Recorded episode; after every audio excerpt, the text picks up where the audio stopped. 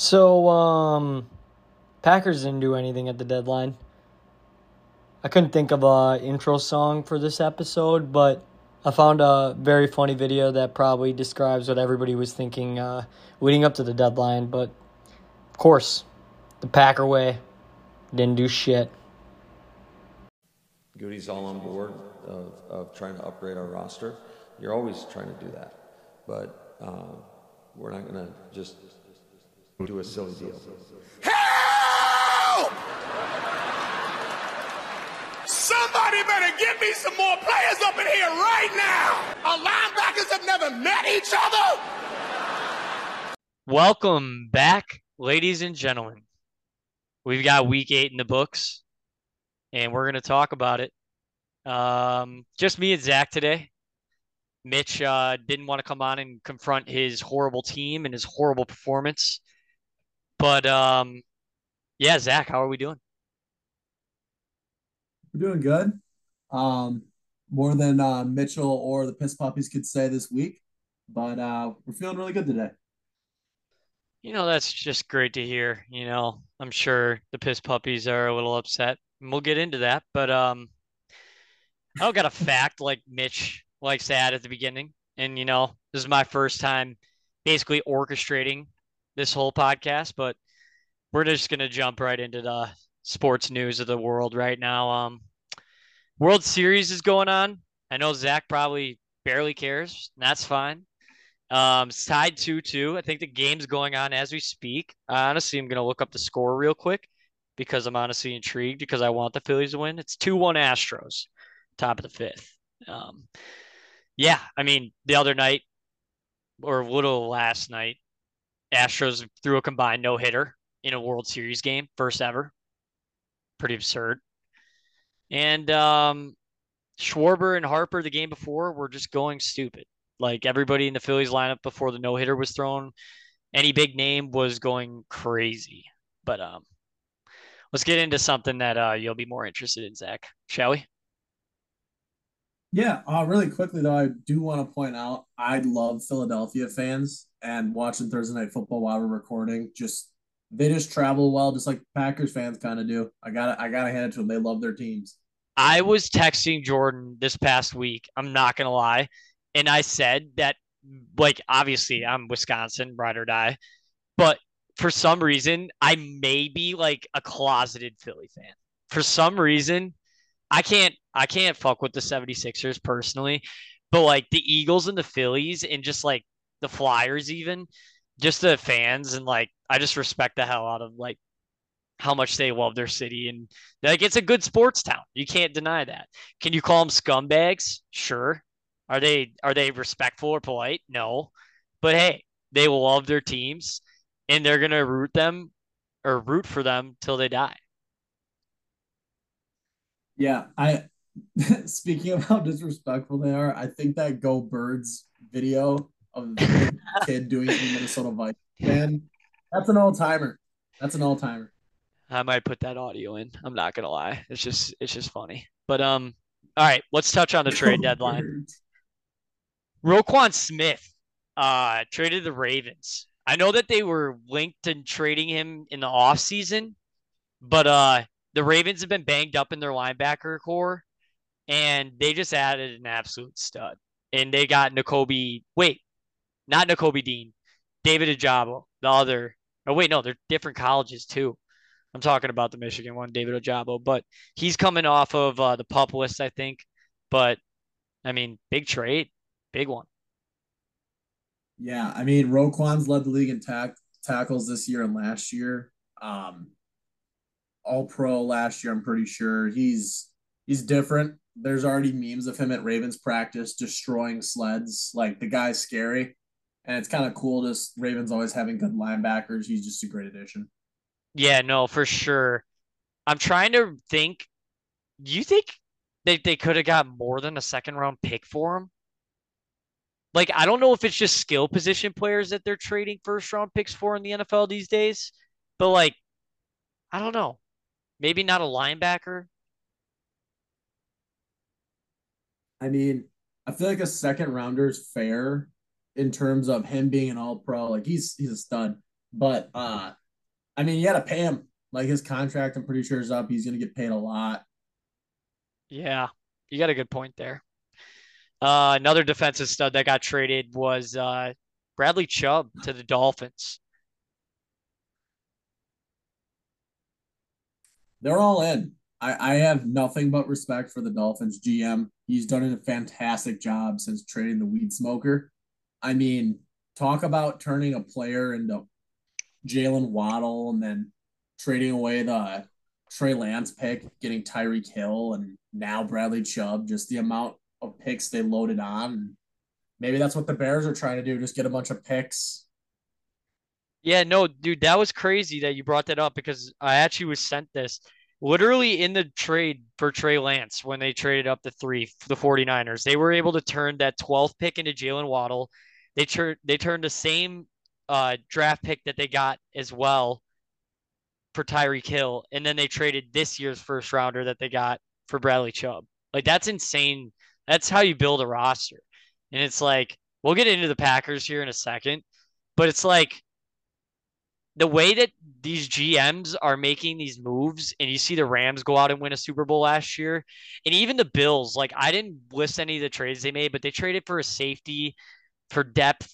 I know that Jordan Poyer just got hurt. I don't think it's serious, but like, they wanted insurance, and then you trade for Nyheim Hines. Like, that's a small move, but like, you're just like, you're filling little holes. And that's like something that, like, we'll get into it more, like I said, but like the Packers, like, like I said, we'll save it. But um, Chase Claypool traded the Bears. Um, yeah, second round pick. Apparently the Packers uh, offered the same thing, but the Bears are worse. Yeah, that one. That one was definitely a gut punch. Um, I'm sure Lang loves it because it hurts the Packers, but he would have been a great addition. Him and Lazard, just big body receivers, would have been awesome because we have a good run game. And obviously, he's a deep threat as a big guy. It's pretty unreal. I, it just, nothing surprising anymore. But I am happy that Goody made some calls, did something. Yeah. So the rumor that I heard from uh, one of the beat reporters was that the Packers actually were in trade talks for the past week for a player that wasn't mentioned in trade rumors leading up to the deadline. And it was going to be uh, a like a young stud wide receiver that like nobody would have expected to get traded, and they backed out the other team right before uh they were able to come to a deal. And so I did a little like research myself. I'm like, who's a bad team that's probably trying to kind of go into a rebuild that has a young talent that is on a rookie contract? Because we can't trade for somebody with a contract. Like, as much as people wanted Brandon Cooks for the Packers, that was never going to happen. Dude's owed eighteen million next year. We're like thirty mil over the cap. I mean, cap is obviously, I mean, non-existent, I guess. Like, I don't know how they bend the rules in the N F L, but it doesn't exist in my mind. But anyways, we weren't going to trade for Cooks. So the name that I came up with that I thought was the receiver that they may have been talking about was Michael Pittman. I thought that was really interesting. Yeah, I mean, just like Claypool, another big receiver that would have been a great addition for the Packers, turning into kind of a run-play-action offense. I mean, that would have been unreal. And, I mean, Pittman's kind of struggled, so maybe would have got a discount on him, but, man, that would have been nice. Yeah, no, I mean, he's he's a beast. Um, he's had some big games this year, but obviously the Colts have not been what they plan to be. But at the end of the day, Packers did nothing as usual. Everybody gets hyped over the deadline. Everybody's saying we need to trade for this piece because we need it, which is obviously true. I don't think adding a wide receiver would have really changed a lot that's going on because our offensive line's terrible. But at the end of the day, Goody is kind of getting on my nerves a little bit with his inability to pull a trigger and make some big moves to just kind of just change some things around here. Like, it's just the same old old school way of managing a roster, just saving them. Like, we have every pick next year. It's like, we have no extra picks, but we have every pick that we have and owned. It's like, I'm, I'm over it. Yeah. I mean, going back to what you're saying about the cap space being fake and like all that, all they do is just pay them out in bonuses. They just restructure their contract. So it's a bonus. And then they just pay them. It's, I mean, I'm not saying the Packers are like L A where they can do that type of thing with money, but I mean, we've sold stock and made eighty-four million or something crazy like that. Maybe it wasn't that much, but might as well just keep doing it to pay players and bonuses. I mean, not a bad strat, if you ask me. All right, so moving on, staying in the division though, uh, Lions. I thought this one was shocking. Like when I saw it, I was like, "Wait, what?" Uh, Lions traded Hawkinson to the Vikings, which Hawkinson isn't a free agent this offseason. He's still got another year next year, and he was a first rounder three years ago, and kind of just confused me a little bit on why they did that. I, I have to just kind of like the Dolphins G M like this, or not like the Rams, I should say. Like he's just like, screw the picks. Like we think we can win now. I mean, they're leading the division by multiple games. It's super annoying that you'd see like a big playmaker. I mean, I'd consider him a decent tight end, like just to get traded within division. You just never see it. I think that Hawkinson, I mean, we're so used to like evaluating players by fantasy because we get so into it like we are. But like, if you look at like Hawkinson as an actual N F L tight end, like he's one of the best in the league. Like he's a three down tight end. He can block, he can catch. He had that huge game earlier this year that uh, he was on my fantasy team for before I traded him away. But like he has great skills, and he also provides run blocking, which, you know, some tight ends are little special specialists in that, and he can do both. I agree. I, I'm I was shocked by it too. Here's the big shocker. You know, I honestly didn't even. I just forgot this guy existed. I'll be honest. But Calvin Ridley traded to the Jags. That's I I like the move for the Jags. I like what they're doing, and they're getting ahead of everybody, making this trade while he's suspended. But like, I mean, he was like.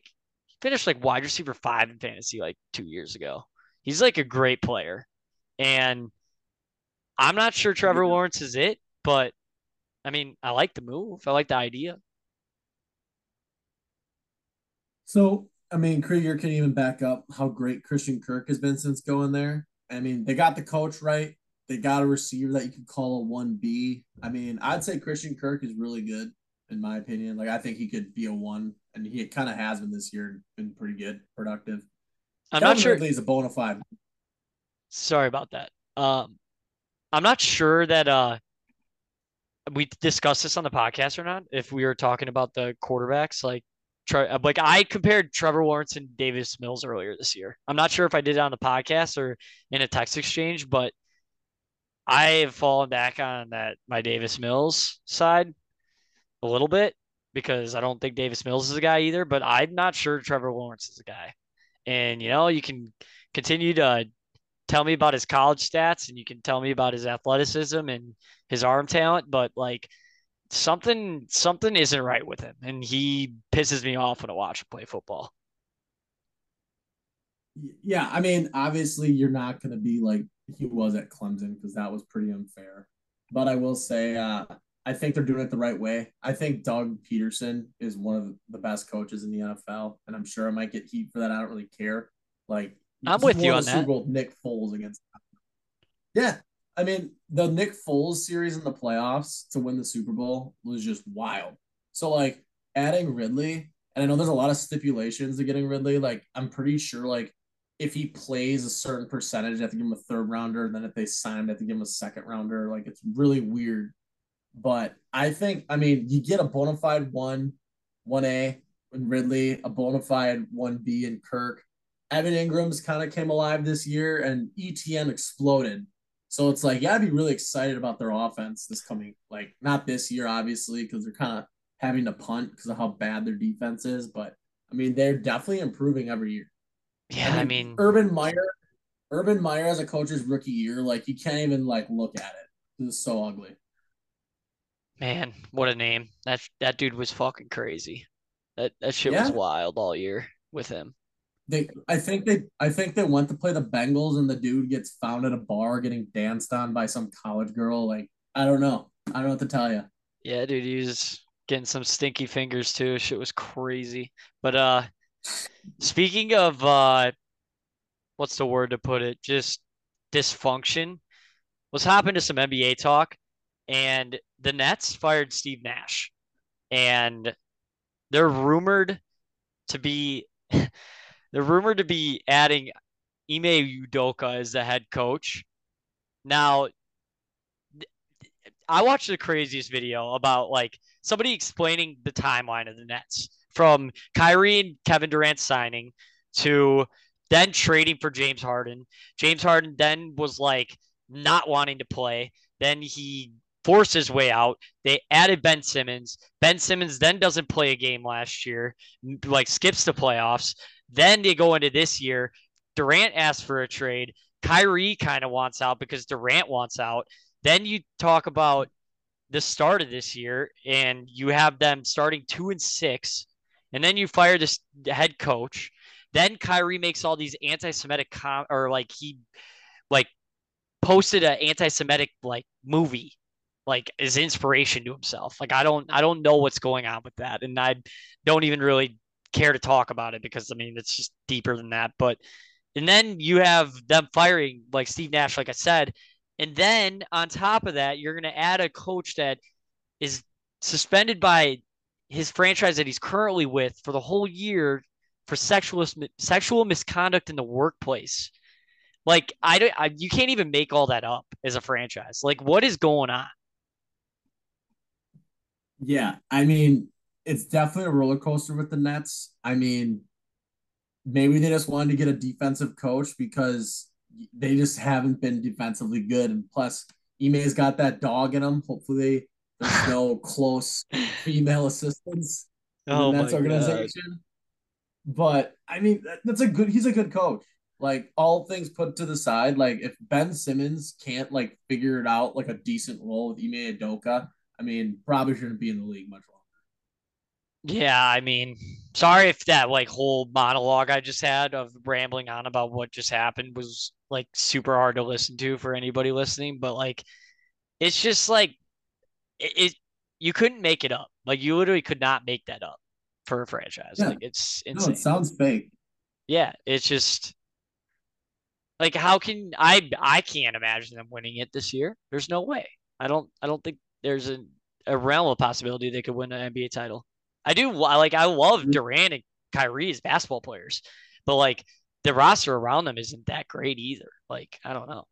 It's just, I don't yeah. know. I need, I need Lang to make some crazy bet. Like, if the Nets win it all, he'll do something crazy. Like the Raiders win the A F C. He'd spend a week in the desert or something like that.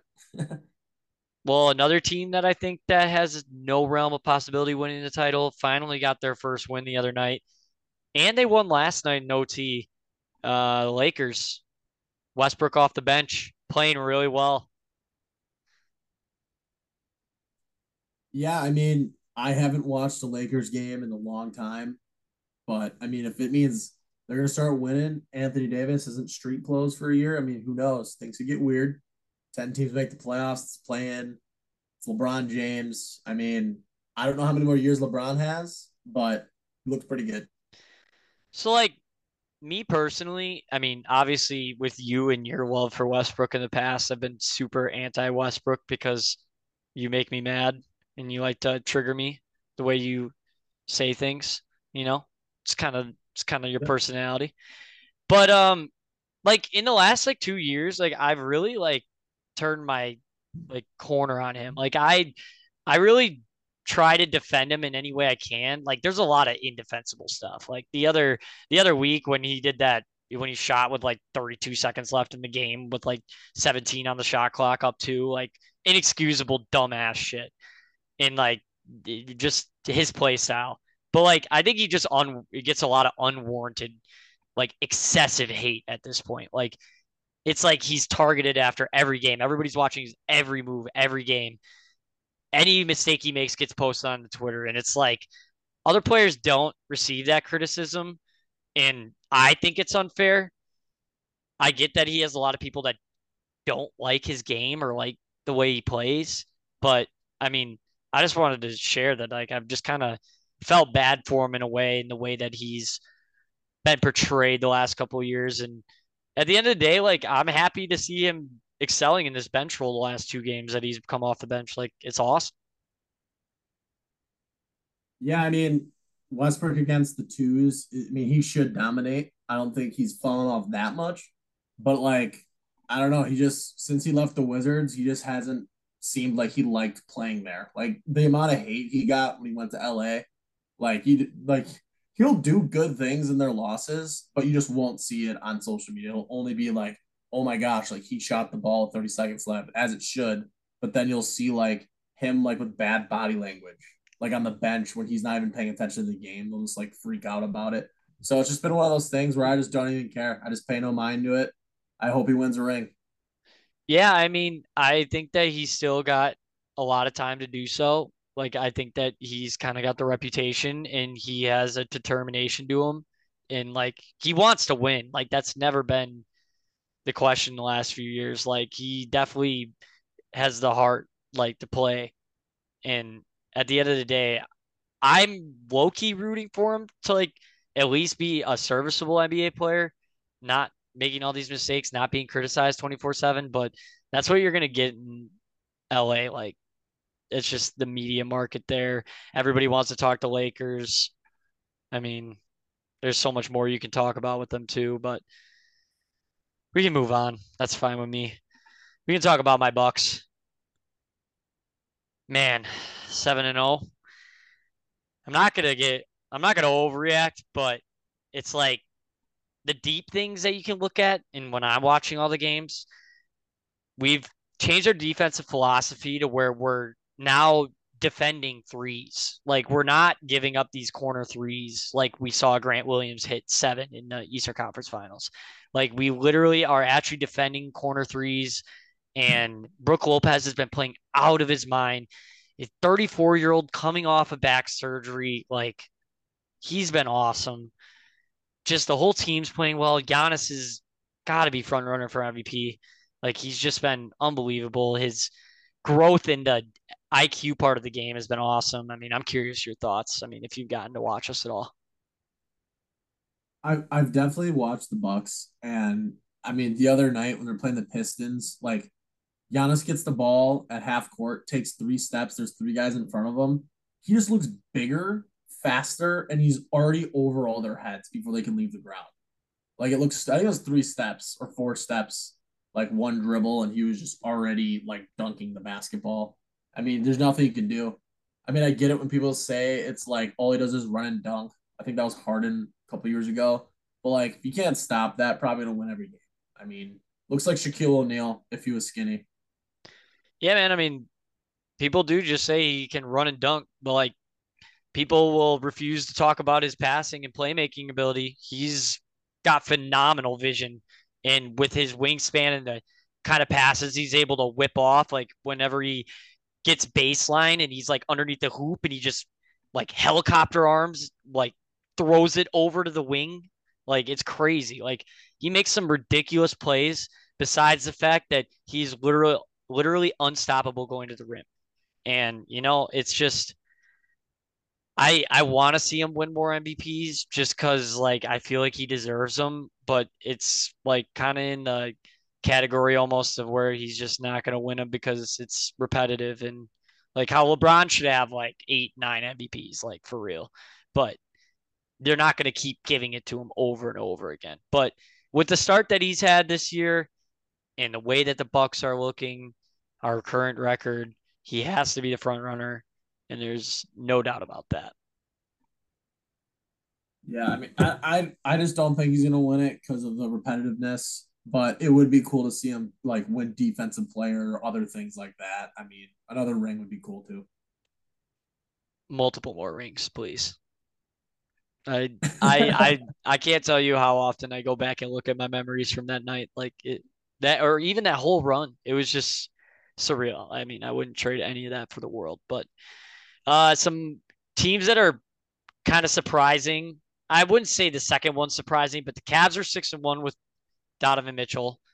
I mean, I said going into the year that I really liked their roster. Their starting lineup's really solid. I know Garland's been hurt, but they've kept on winning games without him. Um, yeah, I mean, they they look awesome. I haven't got a chance to watch them that much, but I looked up the standings today and I was like six to one, pretty good. I am a huge Darius Garland fan. Just like his quick twitch. I feel like he doesn't get any love, but like Cleveland's another city that just love their team. Like the Browns and the like Cavs, it's weird. Like the fans always come out and dude, seeing Donovan Mitchell, like he's not that tall, but he just yams. Yeah. Like he's so athletic. He's so stupid athletic. And like just thinking of like him and Mobley in the pick and roll, like I don't know what you do. He's a really weird like player to like understand and like watch how he's moving and stuff. Like he's so he moves like very unorthodox, and on top of that, he's like he's like only like six one, six two, but he's got like a six ten wingspan. And with his explosiveness, like he's able to like do some things with the ball when he gets in the air. Like it's it's crazy. Like he's a phenomenal athlete combined with just an absolute freak, like physical, I don't even know what you want to call it. Like just his, like you just don't find guys with that kind of wingspan and athleticism. And, you know, it's kind of surprising to me that he went where he did when he was drafted. It was like after pick ten, I believe, but he's not on the Jazz anymore. And the Jazz are six and three. I think the Jazz are six and three, which we talked about him on the other podcast, and like, there's nothing interesting to say about them, but they've been surprising. Um, the Suns, six and one. They're doing it again. They're probably just going to have a great regular season record and bow out in the playoffs. I don't have much more to say about that. I, they just said, I don't like the Suns. Felt good to beat them in the finals, though. Yeah, I mean, even Luka beating them last year in the playoffs. I don't know. Luka, not too exciting. Luka Doncic. Um... I might have to take back what I said about Giannis' M V P case, because that man is that man has been on another planet so far to start the year. He's just so he's so fun to watch. Like he's just he doesn't look like he would go out there and just absolutely dominate everybody, but he does. And it's just he's he's just such a phenomenal basketball player. I just think it's so cool watching him because it feels like he's like a slower paced basketball player, but he's still got like that quick twitch, if that yeah, makes sense. He's just a master at playing at his own pace. Like he knows, and his footwork, like he's just so fundamentally strong, combined with brilliant basketball I Q, combined with just absolute dominant scoring ability. Like he just does it all. Like he really His only weakness you could point out is defense, and he's more than solid. So it's like you can't really knock him for anything. This is this is like I feel like he's like a combination of like the Joker and Harden in terms of like how slow he is, like the Joker, but like he does a lot of step backs like Harden. He can just finish yeah. at the rim, mm-hmm. and he's a great passer, insane passer, insane. So, yeah. Um, last team I wanted to touch on, the Warriors are off to a slow start. They're three and five. They'll probably figure it out and get close to the yeah, finals, if not. Yeah, I wouldn't be worried about them at all. There's a lot of teams. There's a lot of teams that, you know, they're playing for April and May. Like they're not really playing for right now, and they're going to figure out some stuff. I mean, Poole's been really good so far, proving that he's maybe worth the money, but yeah, I mean, they'll probably they'll probably be fine, and that's that's completely fine. So, all you, right, you can imagine the chemistry probably struggling a little bit after Draymond lays out Poole, but they'll figure it out. All right, um, enough with the basketball trade deadline, all that talk. Let's get into what the league members want to hear, what anybody else maybe wants to hear. We're having fun with it, but uh, this week eight results. Um, we'll start off first with my matchup. Uh, I ended up beating Reed, uh, moved to six and two. It was uh, dicey until Christian McCaffrey's second half of that game really blew things out of control. And I mean, Reed's fine. He's still in the playoff hunt. I think he's actually in the playoffs. If you look at the bracket, he's uh four and four. He's third in the East. Um, But yeah, I mean, Christian McCaffrey's kind of the story of this game. Yeah, I mean, if Deebo continues to miss time, I'd say Ayuk's kind of picked it up to the point where they can kind of lean into McCaffrey, and that's what they've been doing. I mean, what do you, didn't he have a passing, rushing, and receiving? Yeah, first player since two thousand five with Anya Tomlinson. Yeah, I mean, this dude is going to be the best player in fantasy until he gets hurt. Like, I know it sounds like obviously, but the dude just has a history. The 49ers running backs have a history. Who knows what they're going to do when Elijah Mitchell comes back? You might even see them use him as a gadget guy in the slot. Like, it'd be really cool to see him do that. Yeah. Um, touching on Reed's team, um, just from a, like, my opinion perspective, I, I don't know if he's going to keep strolling out Tom Brady. Um, quarterbacks are kind of hard to come by this year, but he's played them every week. And, you know, I just, he just really hasn't been it. I think he's put up over twenty points once. The Bucs just, yeah. Yeah, I think I think when you have a guy like Tom Brady, I mean, he hasn't fell off completely like Russell Wilson has. I mean, basically a touchdown a game, it just looks ugly. And then they get air yards. They just can't score, or they run it with Lenny. So I think Tom will be fine. Um, looking at Reed's team, he continues to stroll out Darrell Henderson. I mean, that's like got to be over. That's got to be over, I yeah. bet. Right now, he's not set in the lineup, but it's it's been almost every week. Man, McVay and his running backs. Never know. Never know what's going on. Like, what did what was the name of the guy that got, like, the majority of their carries last week? Ronnie Rivers. Was that was that his name? What's what's that I, guy's name? I, I think I, so. I think it's Ronnie Rivers. He's on the waiver yep. wire. I mean. Yep. Who's got the balls to start him this week? I mean, it's there's six teams on buys. Like, people are strolling out some pretty ugly lineups. I'm not gonna lie. Like, nobody's nobody's full strength. I mean, maybe no. one or two teams, but it's it's been it's been tough. Um, one more thing: Dalvin Cook and Aaron Jones as a running back duo are the reason Reed's in the position he's in right now. That is going to be continuing to be a threat moving forward if the Packers are going to continue to base their offense around Aaron Jones, and Dalvin Cook has just been proven to be a great player. Uh, Zach, what do you want to add? Um, also, Goddard at tight end. Shout out to Reed. I mean, he's been very consistent with ten points per week. I mean, he's I'd say he's established. I mean, he's tight end seven right now. Thursday Night Football, he's got already got eight points. I mean, he's a solid tight end, so I'd say Reed doesn't have to worry about that week in and week out like some players do. Yeah, I like Goddard, but it just seems like Reed just is waiting to get Mike Williams back, and it's going to be a bit. But hopefully with Chase being absent, Higgins can have one or two blow-up games. Um, moving on to the next game, we've got like two – this was the game of the week. Um, but we have like two game of the weeks, basically. Two games that were unbelievable in terms of scoring and how close they were. But uh, the Penn moved to six and two as the Piss Puppies moved to five and three, one sixty-one point seven six to one sixty point nine eight, a zero point eight point win for the Penn. How are you feeling after this one, Zach?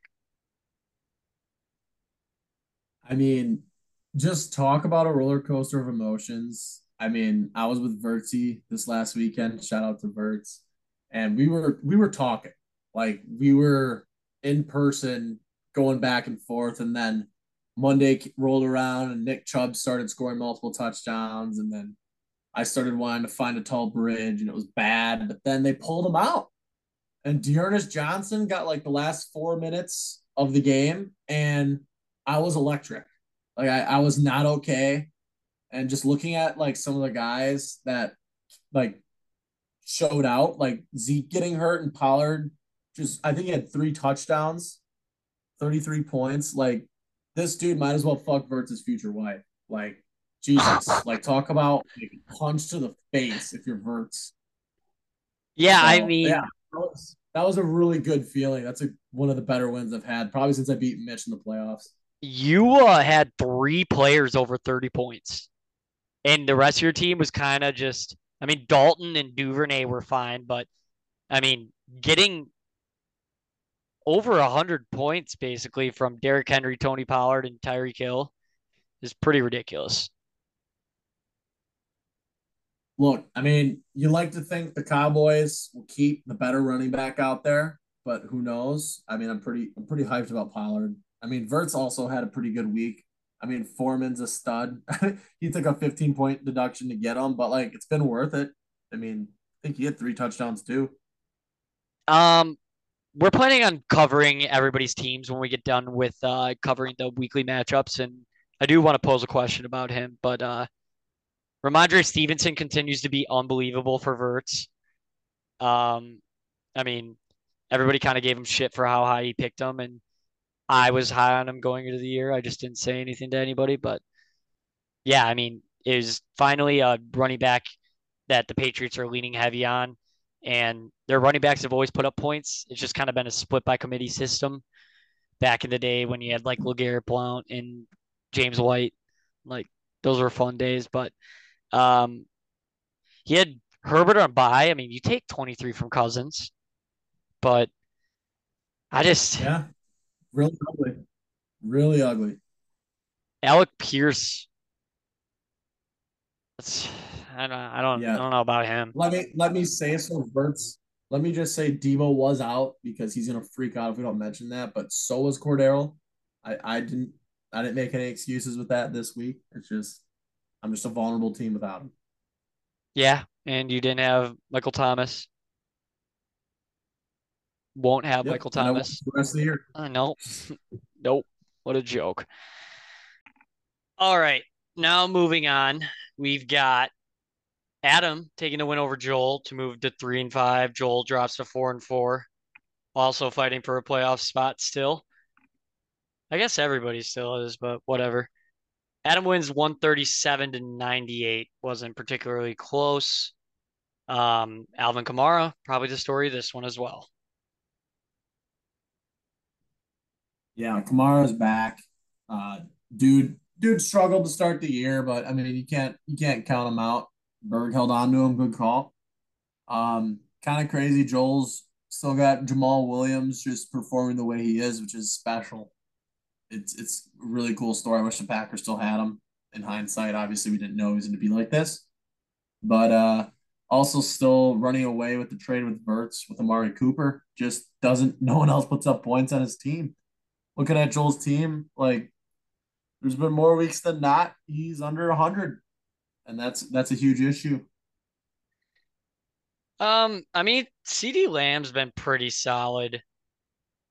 Um, you know, I feel like he's been putting up respectable numbers, and he had Juju on a bye, and Juju has been pretty solid. But touching back on Kamara, Kamara was just a guy that he hadn't been playing bad this year. He just wasn't finding the end zone, and they had him find it uh, three times. So that's where the explosion comes from. I mean, he also had huge yardage total. Like, what was it? Like almost one hundred sixty scrimmage yards, something like that. Yeah.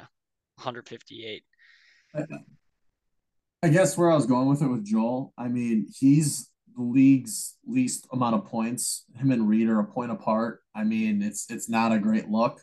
Everyone else is pretty close to a thousand, and he's bare, he's not even at nine hundred yet. I mean, he's right there, but I don't know. It's something to pay attention to. Same with Reed. Like, I don't know. I think I think Joel will be fine after the trade. Like, he's starting to score more, but it's just he's just always hovering around a hundred, which is a huge issue. I mean, Berg's team's finally healthy. Geno Smith. Berg with quarterbacks. I mean, he's picked up Jared Goff when he was going crazy, and he's got Geno now who's going crazy too, which is an insane story. But Berg just living on the waiver wire during injuries, he's he's carried himself pretty well. Yeah, uh, Joel can't, on the opposite side, Joel can't find a quarterback. I mean, Derek Carr with one point nine. Oh my God. That is just... I mean, I, I'm not looking at the fantasy app after that game ends if my quarterback gives me one point and plays the full game. Yeah, he he's throwing Mariota out this week, who's actually top eight quarterback. And Mariota's had some respectable games. Really? So, uh, yeah. That's that's surprising. That is the Falcons, aren't surprising. They leading their division? Yeah, they're the they're the leaders. That's without Cordero too for most of the year. I mean, I mean, they schemes.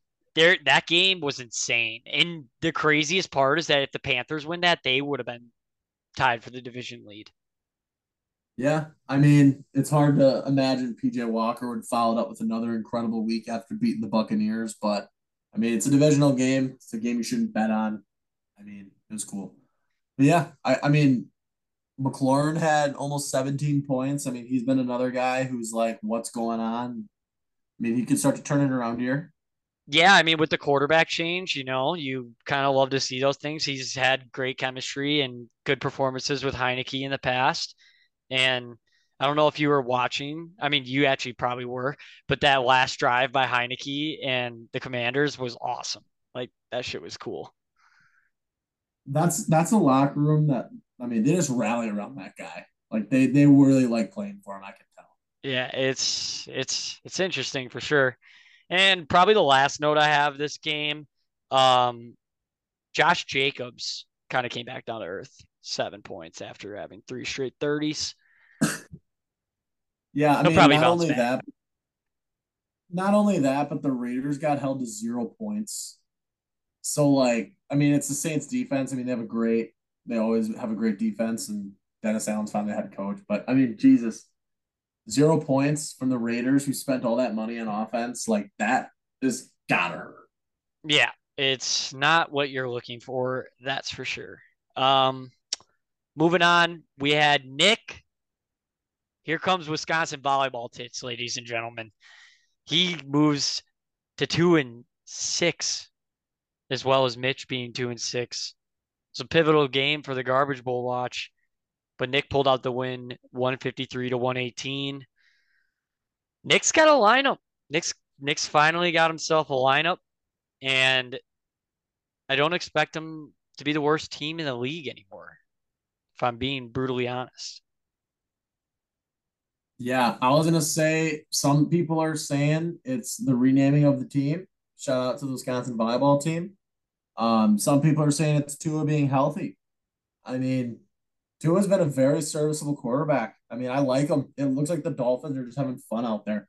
I mean, I remember at the beginning of the season, no one was really picking him up, and there's a lot of people that probably are wishing they did. Yeah, I mean, quickly to jump out of fantasy talk, I think Tua's definitely proven that he's a he's a franchise guy. Like, I think he's going to have the job there for a while. You should. I mean, granted, Tyreek Hill just, like, turned that offense into something crazy. It's been something to talk about.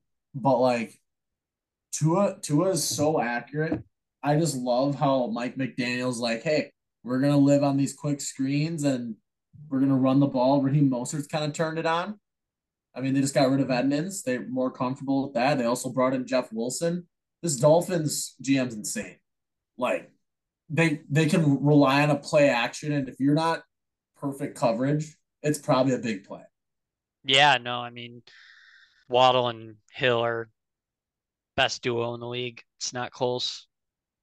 Yeah, Dolphins got the best offensive weapons. I would I would say it. Yeah, it's it's pretty scary. Um, I'm looking looking at the game right now. Nick Folk, twenty-one points. That's cool. Didn't mean anything, but that's that's cool. You don't you don't see a twenty point kicker in your lineup very often. Look, yeah. Nick Folk reminds me of Daniel Carlson. He's typically going to be that guy that just ruins your day, but Mitchell just doesn't have a team. I mean, sure, we're looking at his top three players. They're both Bills. It makes sense, but man, dude, trading Eckler, I mean, got to be a little uncomfortable every week about it. I'm pretty sure McKissic outperformed his projection with five points. Um, yeah, no, yeah, Cor- like Cortland Sutton with two point three. Yeah, yeah. Jason well, Hill at tight end. I mean, geez. we'll we'll get into in-depth talk about each team, but um, last last things about this game, just like E T N, R B one now. That's that's cool. I mean, Nick drafted him to be that, and took him a bit, but they finally are leaning on him, and he's he's everything that every fantasy guru they want to call themselves made him up to be before the year started. Uh, real quickly, shout out to the Eagles for the coolest two-point conversion lineup I've ever seen. For those of you watching Thursday Night Football, I don't know what I just saw. Yeah, G- Dallas Goddard touchdown. Speaking of the devil, good good job, Doctor Box. Um, oh, I'm a little ahead of you. Just wait for this formation, Sheriff. I oh, no, I already saw it. But... I already saw it. It was weird. Yeah. Let's get into the Finches. All right, let's get into the Finches. I did want to add one more thing, actually, that I saw when I was closing out the, the results. Um, Nick uh, Cooper Kupp, hopefully, I mean, I think he's going to play this weekend, but he got hurt. And, I mean, he's still putting up twenty a game, like clockwork. So, moving on, we've got the Finches. A lot of trash talk going into the week between these teams. Finches did not roll out a good lineup. It was ugly, to say the least. That is being kind. I cannot believe that this game ended up the way it did. The Finches still top of the division at six and two. Stallions, garbage bowl watch, two and six, one oh four ninety-two. I mean, it's just before before you start talking about the top players, let's just talk about Lang's lineup. He threw out Raheem Blackshear for the Carolina Panthers. The week before had point or negative point five points, and that was all he had recorded. At least he did better with point one. Uh, at least he did better with point one. Dude, I I would I think I would have rather played any tight end. I don't know who like how great the tight ends were last week, but he didn't have another running so, back. I mean, oh, Rex Burkhead or Samaje Perine. I I would have played either of them over a guy that's only recorded negative point five, but like wow. Insane. But all right, let's get to the top players. I there mean, are some good players. Well, like, did George Pickens play? Yeah. It's zero. How did he win this yeah, game? Not great. What happened? Dude. All right, let's touch on Jordan's team because first off, Devontae Adams, worst worst game of his career. It's just you can't make that shit up. One catch, three yards. I, did, were you watching the game? I I don't think I watched. I I I was paying attention to this matchup, and it was probably the most unexciting thing I've ever seen. Like you're looking at all their players, and they're like, "What oh, happened? Barely... What what happened, Zach? Tell me, like a five year old, what happened to the Raiders?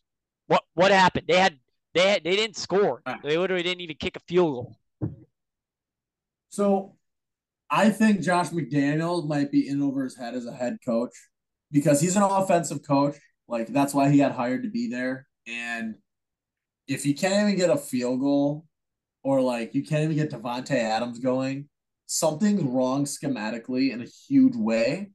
Or Dennis Allen had one of the best defensive coaching outings of any defensive coach because that that's embarrassing. Like, one reception for three yards for a person named Devontae Adams makes me want to throw up. It's inexcusable. I don't even know where to begin with that. You literally could never guess that that ever is going to happen. You'd think he got hurt. He didn't. The what thing did, about the Raiders. What did Derek Carr have? I think Derek Carr have one point. Yeah, yeah. I mean, I think Derek Carr might have scored zero point seven more points than Devontae Adams with one catch and three yards. And why did why was the catch three yards? They only did they hit him on a screen and that's it all game?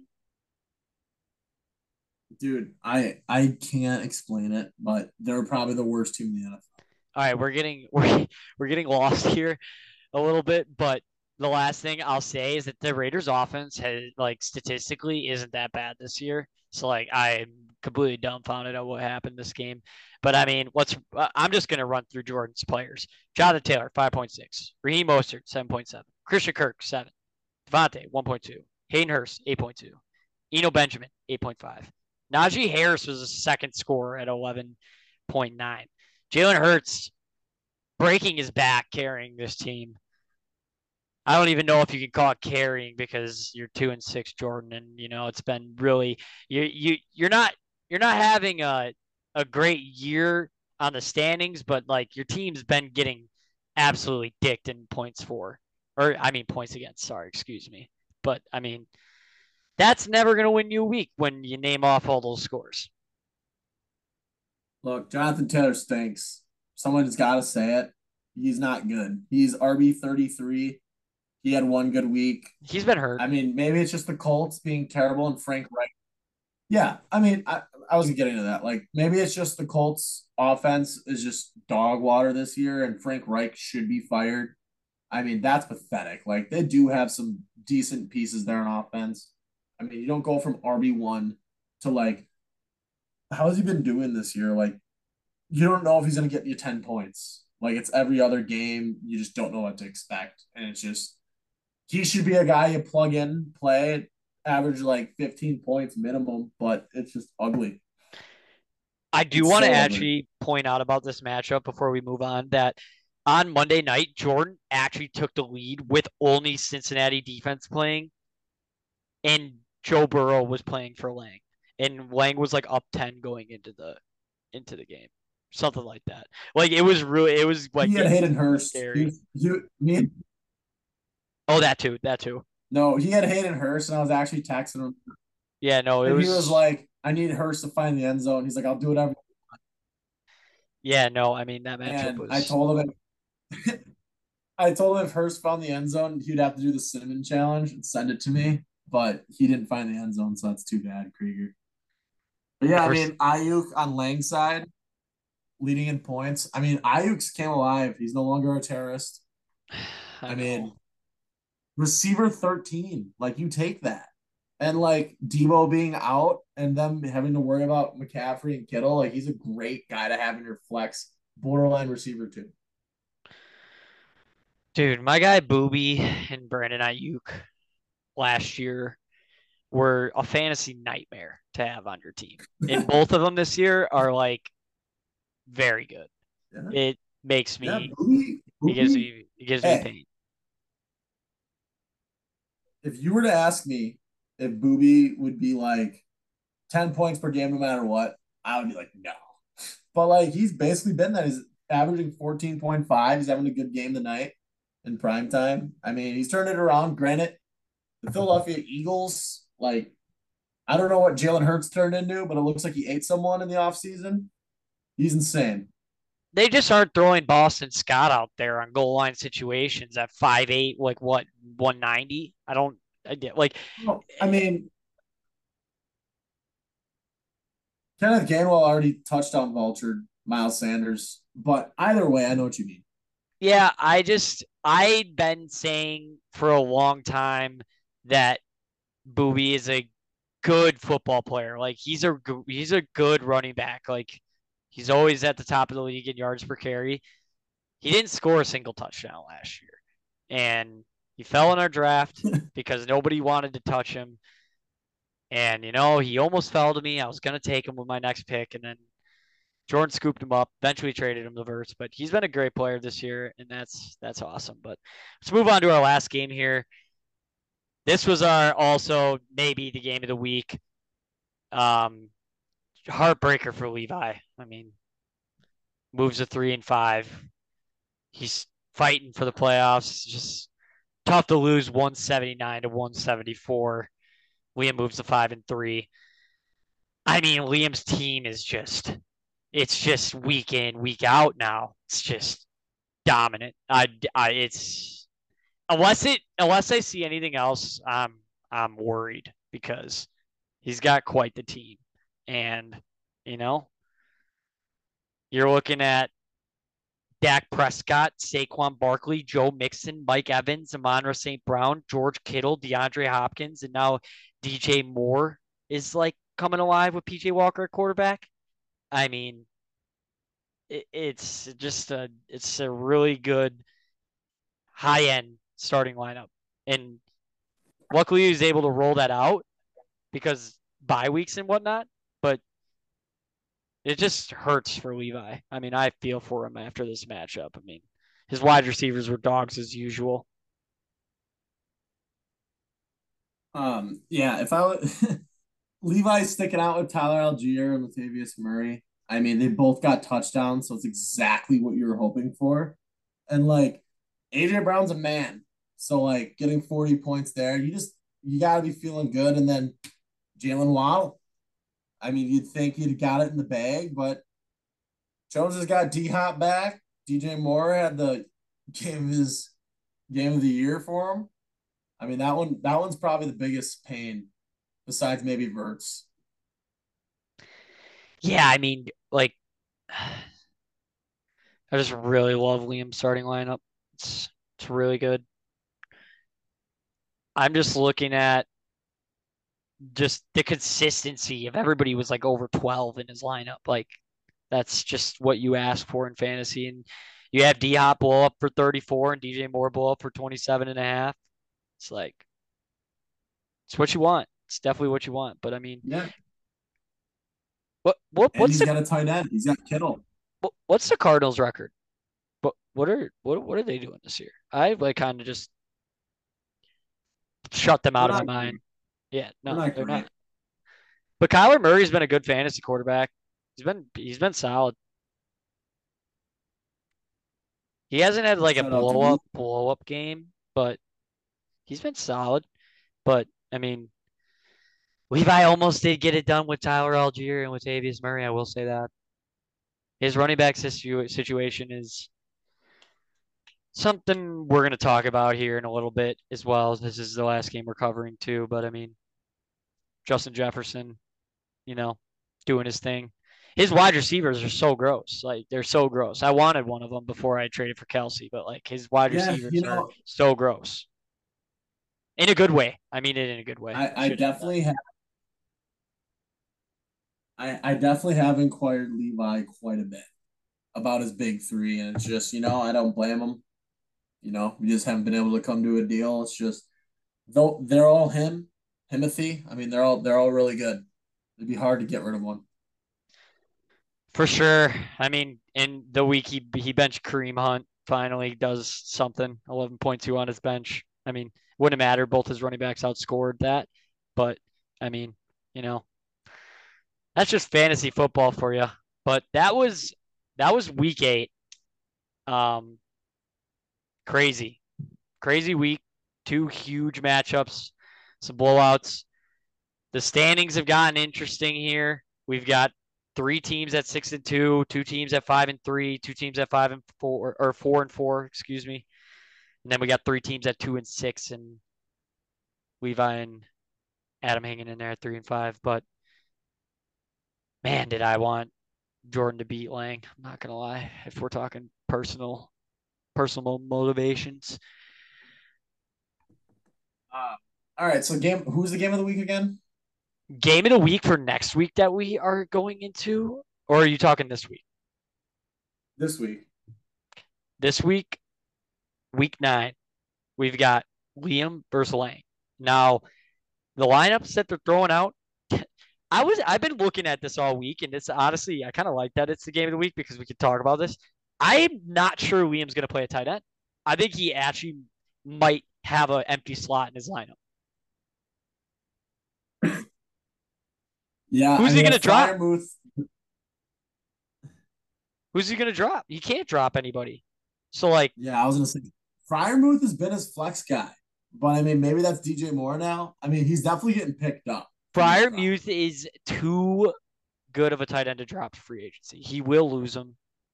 It's like, can't drop Barkley, can't drop Kittle, can't drop Boyd, can't drop Hardman, can't drop Dak. It's like, I honestly think he might play without a tight end. I'm curious. I want him to actually respond in the chat and tell me I what mean, his plan is. Be... But it's like Lang isn't yeah, throwing I out mean, a good lineup either. I, the, the reason this is game of the week and we chose this is because the standing implications, like five and three versus six and two. Lang's trying to hold on to a bye. Williams making a push at the one seed. It's it's just a real interesting matchup. But I mean, Lang's starting Philip Dorsett right now. And I mean, well, Lang Lang is going through bye Mageddon. There's one person on his bench that isn't on bye and he's hurt. Like I've never seen anything like it. Yeah, like, this is the perfect bye Mageddon for Lang. Just like really test if his team can dig down deep and pull out a dub. They did it last and, you week. You know, Jones just has a end situation, and he's playing Caleb Huntley, which is really disgusting. He actually, I'm pretty sure, started out the year as fullback. And they put no him way. Back now. Yeah. That's, I mean, he's been solid. Wow. That's solid. Anyways, who, who's going to be your pick here? You take you ride with Jones or you ride with Lang? I don't see how you can't ride with Jones right now. But, like, the tight end slot, what's he going to do? This is such a hard game to pick because, like, I, I'm, I'm going to go – I'm going to go with Lang. I am going to go with Lang because I just don't know what Williams is going to do at tight end. And if he leaves it empty, like, he's literally down a man. Like, it would be stupid to pick Liam. But, like, it's just – this matchup's unpredictable in my eyes. What are you thinking? Look, Jones has more boom players. Jones has more boom players. I mean, Lang's got he's Eckler, on my ass in my division. Yeah.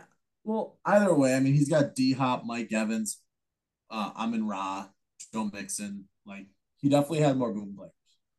Like, I have to go with Lang because I cannot root for Jones this week because I'm probably going to lose to the hot Dookies because they're still pretty hot. So I got a hope for a Jones loss. And I actually do like Lang's team.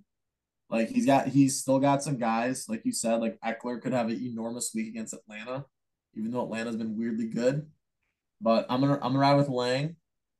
Uh, we'll get Mitch's pick here too. He's, he lost last week. I think he's one and eight. Can't make it up. Did so, you, did you uh, yeah. text Mitch to get his pick? Uh, no, but we can just have him respond in the chat. I mean, when he hears the podcast, see how he did. So, I mean, if he's smart, he's probably tailing you at this point because he cannot pick a game to save his life. um, you want to run through everybody's teams real quick, kind of like give our thoughts of where they're at, kind of, or just maybe like what we think maybe they should make a move, maybe they shouldn't. Yeah, let's let's stick with Liam just because we're on him. Uh, Jones is on the right path. He's going through a Bimageddon as well, just like Lang. Kind of wild. Um, he's probably got the best starting lineup when they're all out there. I've been saying it for weeks. Yeah, one hundred percent. one hundred percent. one hundred percent. He's got a great team. He's got a great team. I don't think D J Moore is going to do that anymore, what he did last week. But, I mean, I guess P J Walker is their guy, and he can get the ball to the playmakers. So, I guess we'll go with that. If I'm Jones, I don't move anything. I would just ride it up. No, the trade worked out great for him, and he's just going to ride this lineup, and he's got to hope, you know, like all of us do, for health, and he's going to be a threat, that's for sure. I think we all in the league can agree on that. What do you want to talk about next? And then, well, we just go right into Lang then. I mean, I like his team too. Like, he's another team, and he's six and two. Jones is five and three. Like, these are pretty much teams you can look at and make an argument that they could win the league. I mean, right now, looking at their teams, they're all on bye, so it's kind of hard. But if I'm Lang also, I don't change anything. I think he can squeak by, like, four weeks without Jamar right before the playoffs. I would, I'd be comfortable. I think my only thing that I would question with Lang's team in the playoffs is assuming he gets there because he's had such a good start to the season. He's just got to win a couple more games to get in there, even with Chase being out for a couple more weeks. But I think his flex is a super – super interesting situation because he's got a he's probably banking on Pickens to be a flex option week in, week out for him. Which which I'm gonna back him up and say after Claypool gets traded, why wouldn't he go up in value? I agree. I do agree. He did have zero last year. Yeah, I mean, who knows? Right, right. I mean, now, I mean, the Steelers are a dumpster fire. That's a whole other situation.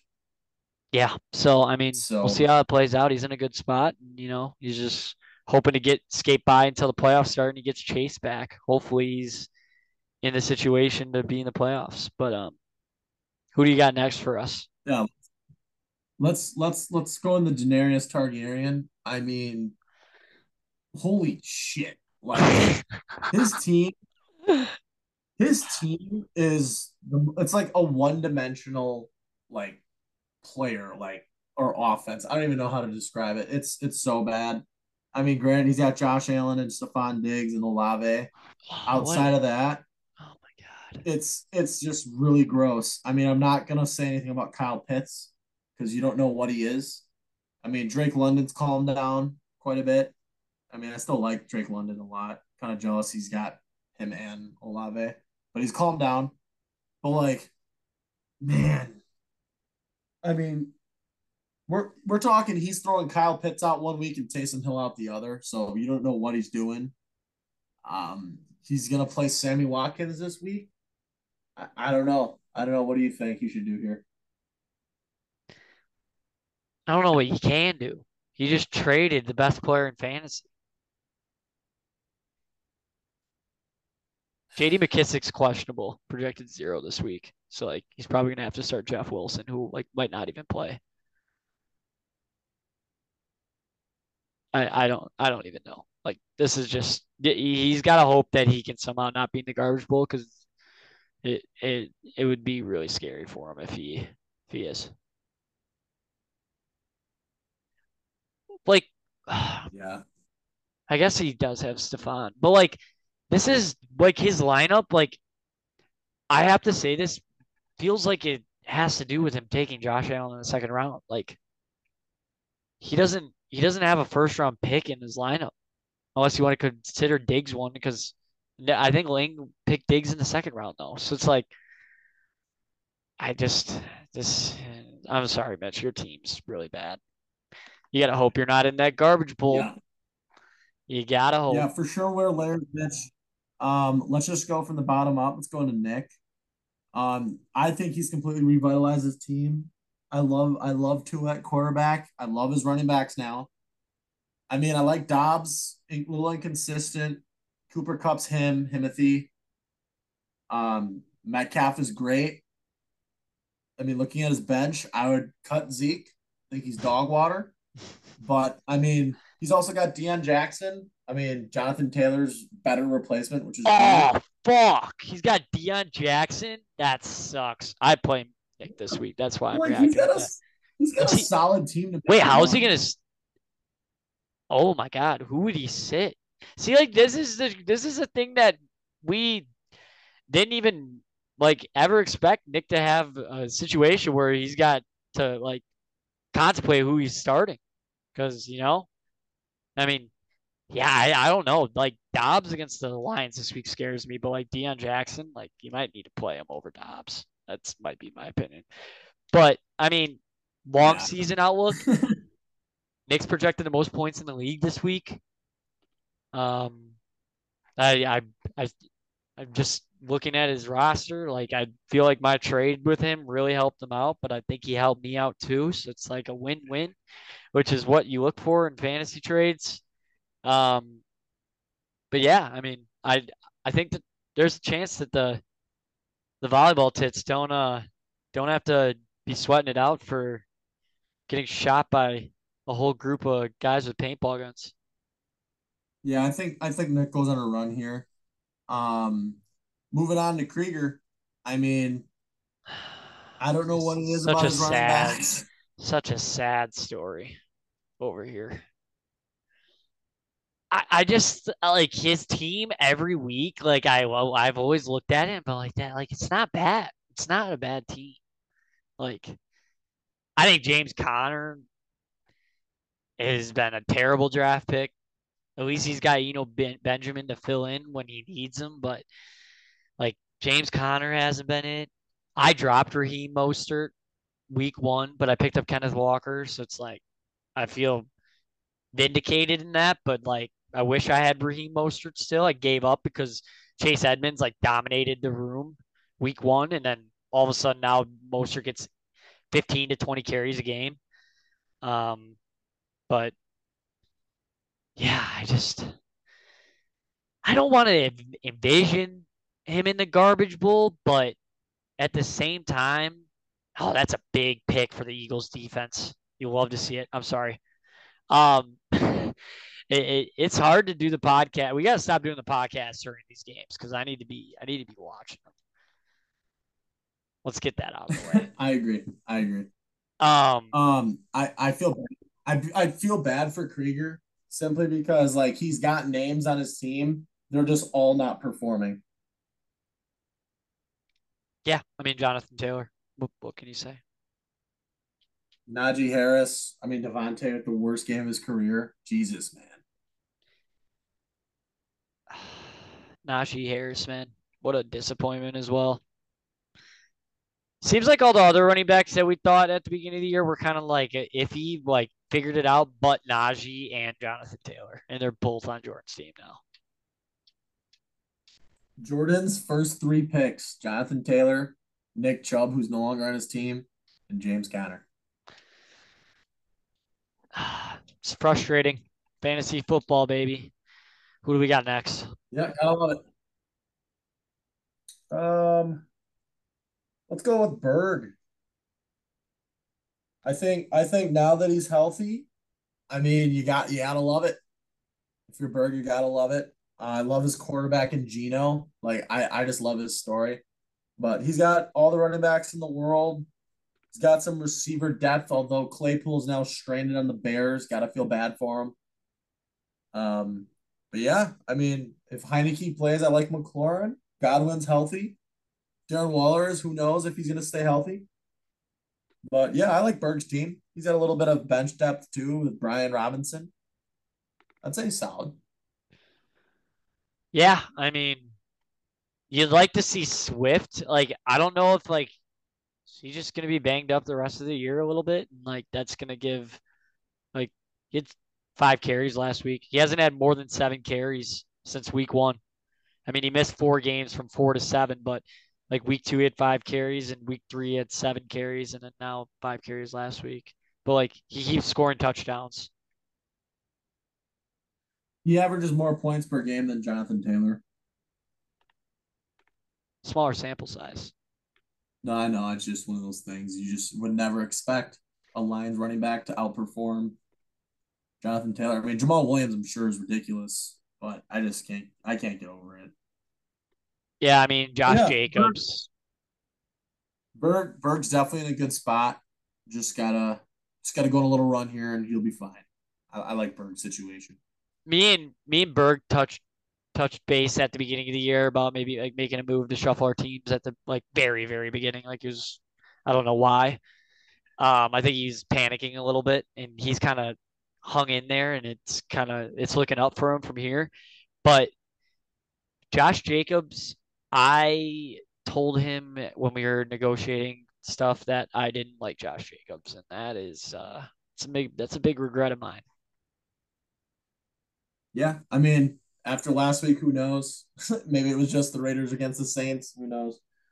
But uh, moving on to Pilgrim, um, like the whole Tom Brady thing's a little iffy. I, I don't I don't like it, but I'm not sure what else he can really do. So I guess he might just have to ride it. His running backs I like. I mean, it sucks McCaffrey's with the 49ers because Elijah Mitchell was kind of his, like, I feel like he was counting on him to come back. So I guess we're probably going to see a lot more Darrell Henderson if he needs him, which is not good. But I love how he has Daniel Carlson every year. Like, because this guy is, like, he's a top five kicker, and he just – he gets ten points per game pretty much every time. It's pretty cool. Put up zero against me. I know, I know. But that was awesome. Pretty, no, that was awesome. I was genuinely like, this sucks. Like, Daniel Carlson. He's got a reputation here. Um, yeah, he's just, you know, the injuries, Elijah Mitchell and Mike Williams. He hasn't had Elijah Mitchell's the whole year, and Mike Williams out for weeks. You're just going to find them week in and week out till Williams is back, struggling to find even two flexes a week. You know, you could hope that Nyheim Hines becomes a big, well, not a big part, but he has a role in Buffalo's offense moving forward. But I don't know. We'll see. I, you know, I just envision Reed maybe making a trade. I, I don't know how he's going to do it, but I can see him maybe doing something. Maybe if it's like a better player for multiple players, I, I don't know what he can do, because I feel like he's got a lot of flex players that are just solid. I don't know. I'd, I'd probably make a move. Curtis Samuel was a good waiver wire pickup for him early in the year. Yeah, I mean, the only reason why I say that, Reed, I, I don't know if he even listens to the podcast much, but he's second lowest in points by a point. So he's not really scoring, but, I mean, he's he's five hundred, so I'll shut up. Yeah, I mean, that's it's fantasy football. You know, like, we can judge teams on their points for and points against, but the ultimate judgment comes when you're talking records. You know, you need a good record uh make the playoffs, and you could score the most points in the league and somehow lose every game. And what what do you have to show for it? Oh, I scored the most points in the league. Sucks. It's just fantasy football for you. All right, let's take a look at my team now. Um, very, very uncomfortable still without Cordero. However, I've gotten the benefit of the doubt from the players I've been rolling with. I mean, got to hand it to Tony Pollard all year. I've been throwing him in there, even though he hasn't really had the starting job. Um, Duvernay as well. I mean, now it's getting really ugly against the Dukies. Sturf, what do you think? Tyreek Hill, wide receiver one. Derrick Henry, running back five. Mark Andrews, one of two tight ends that could be considered a wide receiver one. You are looking good. You just need to get Cordero back, and Tony Pollard needs to take that backfield, and you have a really good chance at making a run at a title. You can't complain at six and two at all. I'm not complaining. It's just been really ugly, some of the things I've had to throw out there, and it's been Derrick Henry and Tyreek Hill saving me week in and week out, along with Mark Andrews. It's really what it is. Yeah, I mean, when we get to my team, I'm going to complain just because, you know, I want to. But, yeah, I mean, I wanted Tyreek Hill, and you drafted him right ahead of me, and that sucked. But, I don't know, you just got to – your team, the first couple weeks of the season, like when James Robinson was getting run with the Jags, like, looked so scary. And then it's kind of injuries and – players kind of falling back to earth have kind of changed their, your outlook a little bit, but I still think still think you really do got a great roster. Yeah, it's just one of those things where, like, you can't you can't say much when you're on top because it's easy to talk. I mean, last year Nick was six and one and didn't make the playoffs, so just got to stay hungry and keep keep move, keep it moving. Amen, brother. All right, Sheriff, let's just get into your team. Then we got a couple more, and then we'll call it. Awesome. Um, my team. Where do I start? My backbone is Christian McCaffrey. Um, I uh, think that there's some sort of special juice or sauce that he has when he's on my team, his ability to stay healthy. It's been awesome. Something that you ridicule him for, but I had to reunite him with the team. He's won me a championship before, and I'm going to continue to ride him. Pause.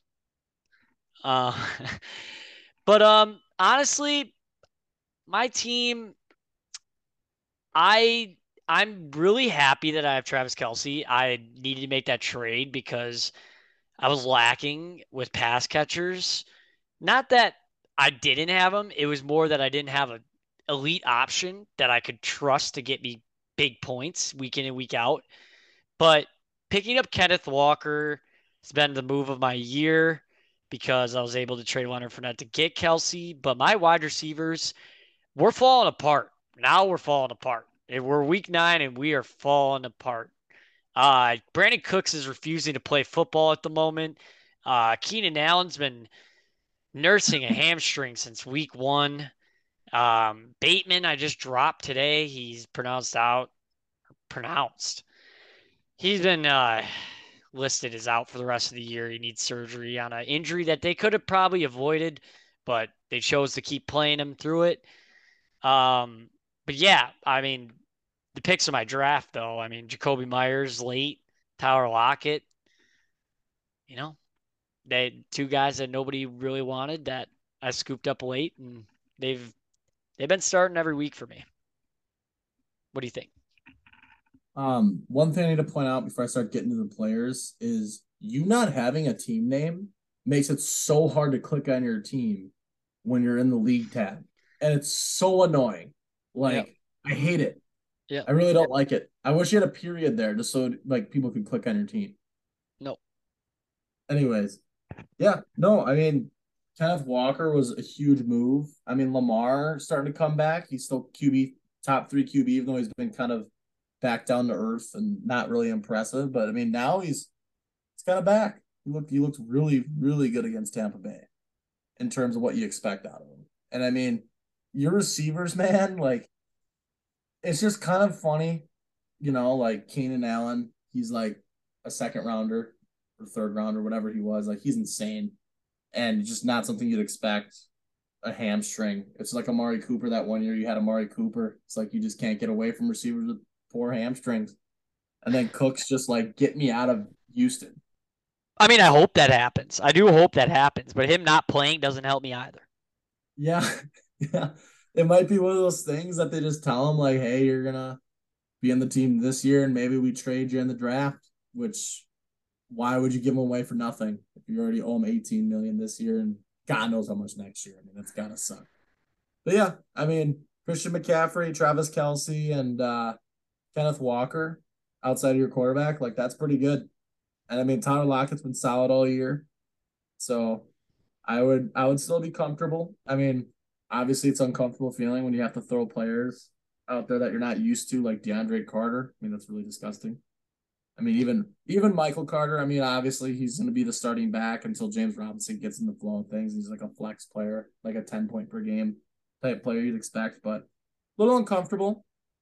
But I don't know. I think you got a good core, and you might lose a couple games here, but I think you ultimately make it to the playoffs if you can get three more wins. All right, here's where I'm going to rant a little bit, and then we can move on right after. Keenan Allen. Now, uh, he's the missing piece here. He's the he's the missing piece of this roster. And I was like, yeah, like bye week last week. I'm ready to get him into the squad. Nope, setback. Now, here's the deal. I am not a doctor. I'm not a medical professional. He, however, has access to amazing medical staff. Actually, that's actually a question. Actually, I can't call them amazing when they punctured a fucking dude's lung last year before kickoff. And now what they're doing is they have had Keenan Allen listed day to day with a hamstring since week one. If anybody has ever pulled a hamstring, it takes a month of rest. Like, you shouldn't be doing anything. Yet they just continuously having logging limited practices for eight weeks now. And he's had two setbacks. Like, what are we doing? You and, and the, the worst part is, like, in a football aspect, they're trying to compete. They haven't had him all year. And, like, you just see all these comments of people on Twitter and shit being like, oh, James Robinson got shot and came back quicker. Or Keenan Allen's a pussy. All he has is a hamstring.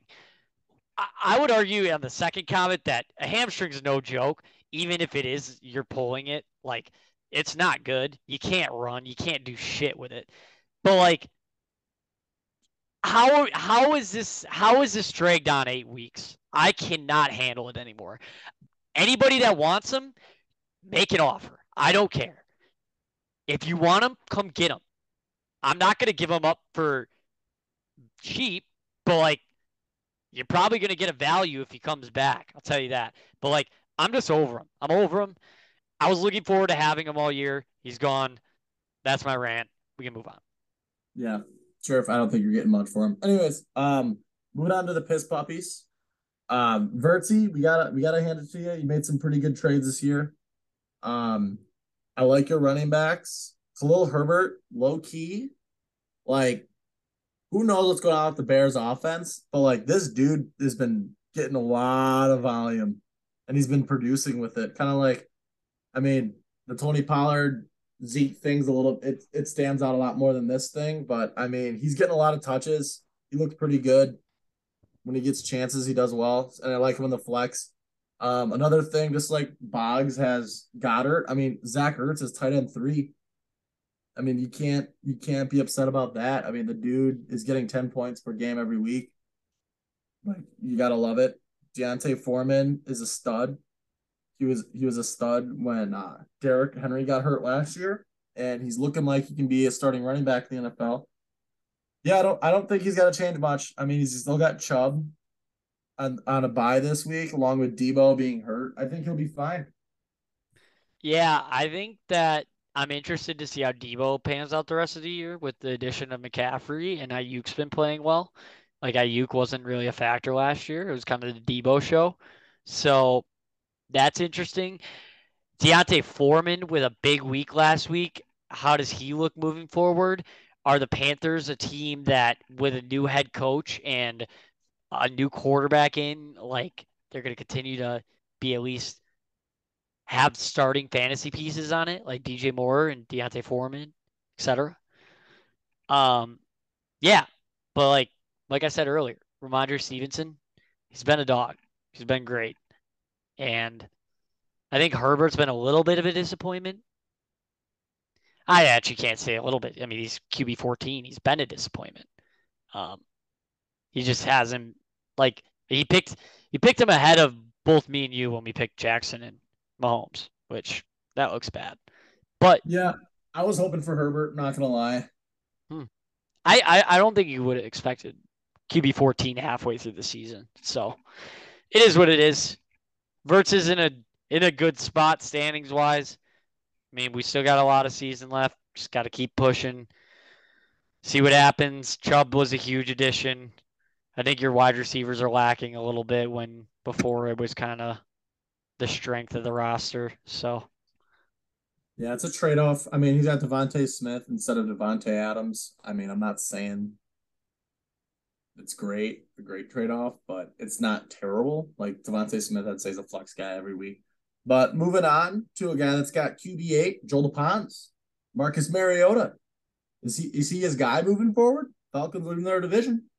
Um, also, uh, his running backs appear very gross. But, I mean, Jamal Williams, as far as I'm concerned, you got to leave him in your lineup every week. Devin Singletary gives me aids watching him play. I just can't stand any Bills running back. And now they got nine Hines there.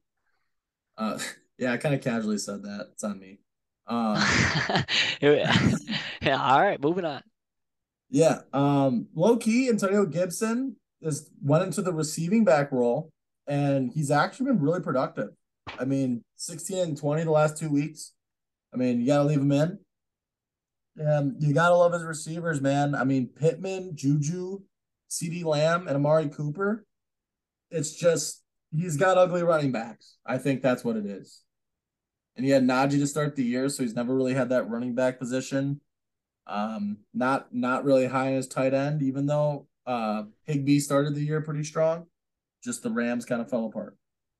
Yeah, the reason you're seeing Joel where he's at, I mean, he is four and four, but didn't you say he was kind of at the bottom of points four?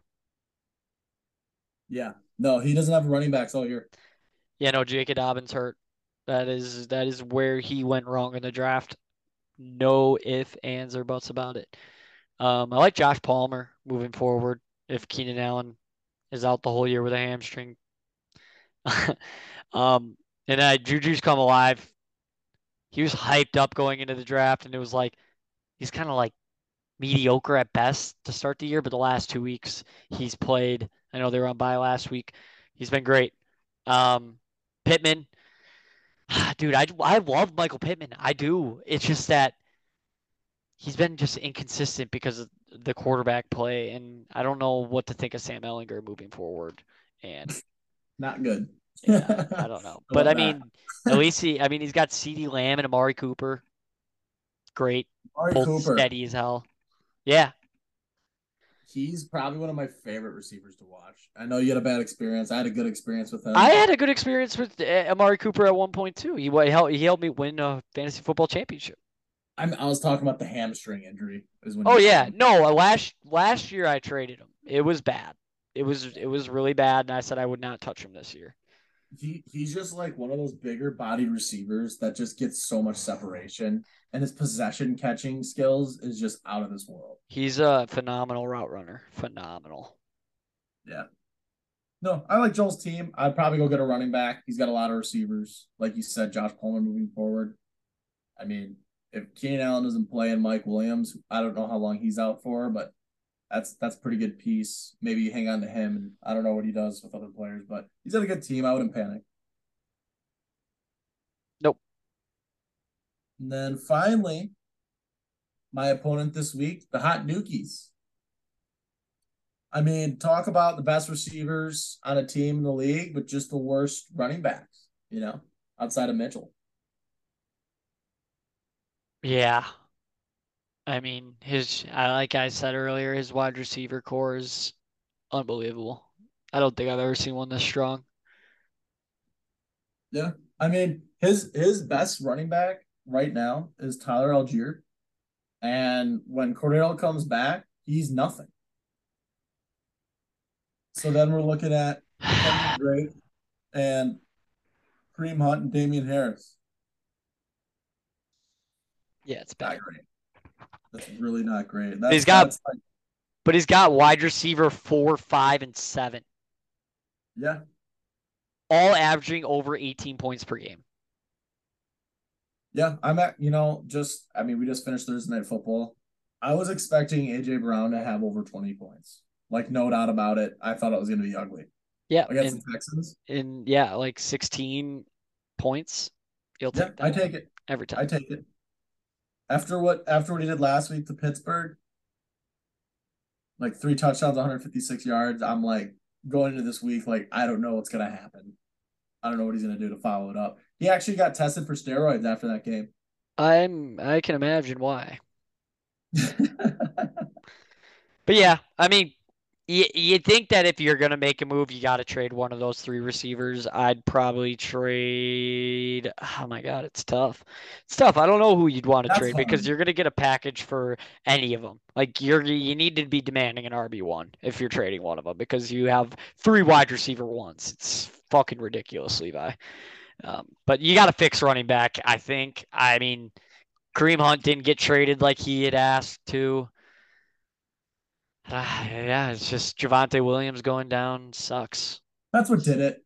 That's what did it for him. I mean, his team would be so gross. I mean, grant the Broncos probably still would suck, so he would at least be like a thirteen point per game back. But we're talking like Kenyon Drake's at projected nine point three and Algier's eleven point four, and he's probably gonna go down to like six when Cordero's back. And I don't know, man. He's hurting. But I mean, he's also got Kyler Murray, who's kind of a running back. I mean, one game he had one hundred yards rushing. That was kind of insane. Yeah, for sure. He's been solid. And even like, Gabe Davis as his flex, like, dude, his receivers. Mm-hmm. It's crazy. It, it really is crazy. Um, I'm trying to think, dude, did, did we forget to touch on Liam? Oh, no, we talked about Liam. We already did? I said, yeah, he had he had the best starting lineup. I think we talked about him, though, during his fantasy matchup week. Well, even if we didn't talk about him, we can talk about him again. Well, I mean, it, there's not a lot to say. I think we we spoke about his team a lot. Like, I mean, it was just such – his starting lineup is disgusting. Yeah, most complete team. No doubt. Easily. Easily. Like, without question. If one of his running backs go down goes down, though, he's in trouble. Yeah, I mean – he's definitely got the capital and receivers to trade for one. That probably wouldn't be too much of a big deal. Yeah, but like, what? When's the trade deadline in our league? It's got to be coming up quick, like Thanksgiving. So like it less might, than a month. It might be that. It might be that. I mean, I want to say it's like right before playoffs, like a couple weeks. Maybe it's eleven. I don't know. We we probably should get that down. So there's it, no, I like, think it has been determined. It's just that we're kind of being dumb about it right now. It's definitely the week of Thanksgiving games, like right before the Thursday starts. So like whatever week that is. Yeah. So just, just to wrap up the podcast, we're going to, I just want to go over the playoff bracket right now. Uh, right now I'm sitting in first with a bye. Lang is second with a bye, followed by Booby in third. And if he were to, like if the playoffs were to start today, he'd be playing Reed at six. And then at four is Jones. And if the playoffs were to start today, he'd be playing Burt's at five. So those are our six. Um, I hope everyone appreciated us kind of digging into everyone's team. And uh, yeah, Booby, I think we did solid. Yeah, was a little weird without Mitch. You know, he brings a little character here. Always love to see him as upset as he gets. You know, he gets just really butthurt easily, and his genuine hate for all your takes and everything just, you know, makes the podcast better. But hope you guys enjoyed it. You know, we'll uh, probably be back to full strength next week. I know we've had a couple podcasts where we've missed a guy or two, but uh, hope we got us three on, and, you know, wishing everybody a good weekend, and uh, we'll talk to you guys next week.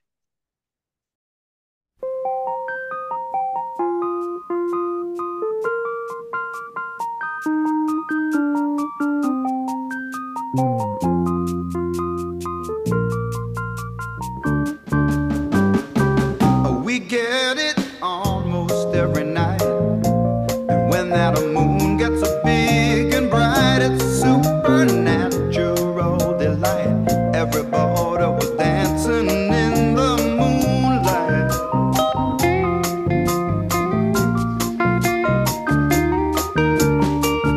Everybody here is out of sight, but they don't bark and they don't bite. They keep things loose, they keep things alive. Everybody was dancing in the moonlight, dancing in the moonlight. Everybody's feeling warm and bright. It's such a fine and natural sight. Everybody's dancing in the moonlight. We like our fun and we never fight. You can't dance and stay uptight. It's supernatural.